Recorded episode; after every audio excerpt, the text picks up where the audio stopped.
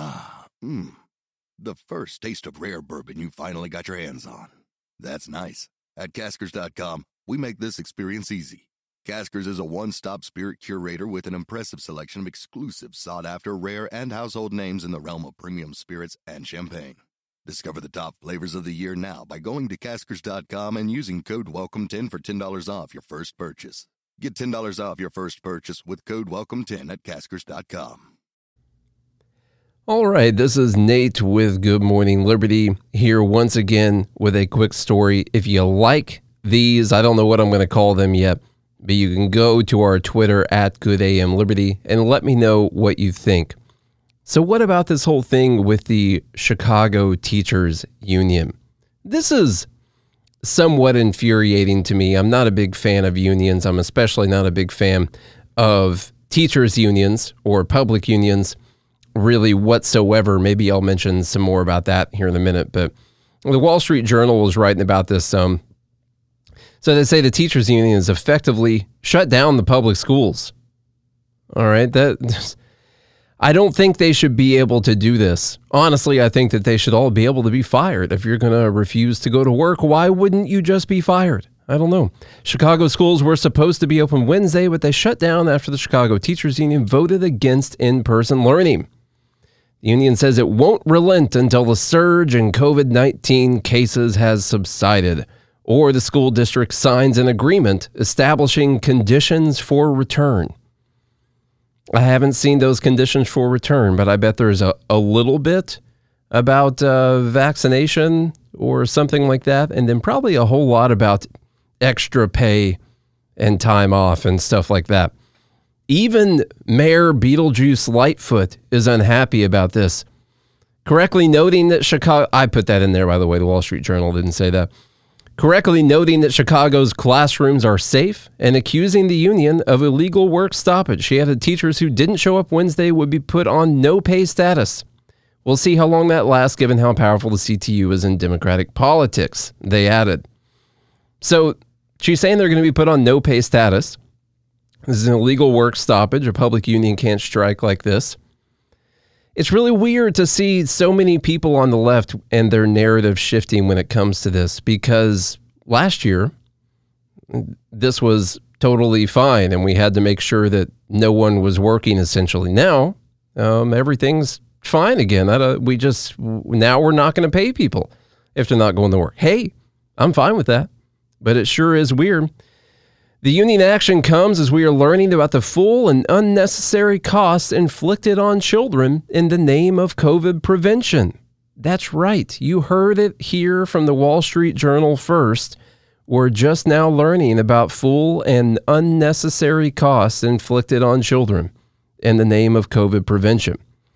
These include mental health issues, losing ground academically, and the lack of normal socialization. This damage has been done even though the children remain among the least at risk for a severe case of COVID. Look at these crazy right wing conspiracy theorists over here at the Wall Street Journal spouting nonsense. They obviously just don't care about people's lives. That's what you see right here. On CBS's Face the Nation this weekend, the Education Secretary, Miguel Cardona, emphasized that schools can be reopened safely, can be opened safely he said, We know it works, and I believe even with Omicron, our default should be in person learning for all students across the country. There's a few weird things here. One, the infuriating issue. I don't like unions. I don't like that they're able to do this. Um, if you refuse to go to work, then you should just be fired for doing that. Okay. And listen, I, I understand that there are some risks. You're going to a building with a lot of people. And if you're worried about COVID, then I understand that there are people who might be really scared. I think that they are irrationally fearful right now, especially if they're vaccinated. But there's personal sides of this too. You know, my uh, my mom is a teacher, has been a teacher for a long time. Uh, she was just telling me that there's a lot of people at her school that have COVID. I don't want her to get COVID, even though she's been vaxxed and boosted, because uh, she's in the category where uh, that might not go very well. So um, I I would rather her just not get COVID. So I under I understand a bit of that fear because I have a little bit of it. Like I don't want her to get it, but at the same time, kids have to go to school and learn stuff. And if you can't go there to teach them, then someone else is going to have to go there to teach them. That's it's just that simple fact right there. And listen, all all of these teachers who aren't wanting to go to work have got the opportunity to be vaccinated. I'm sure all of them are vaccinated. Maybe a lot of the kids are vaccinated. I don't know.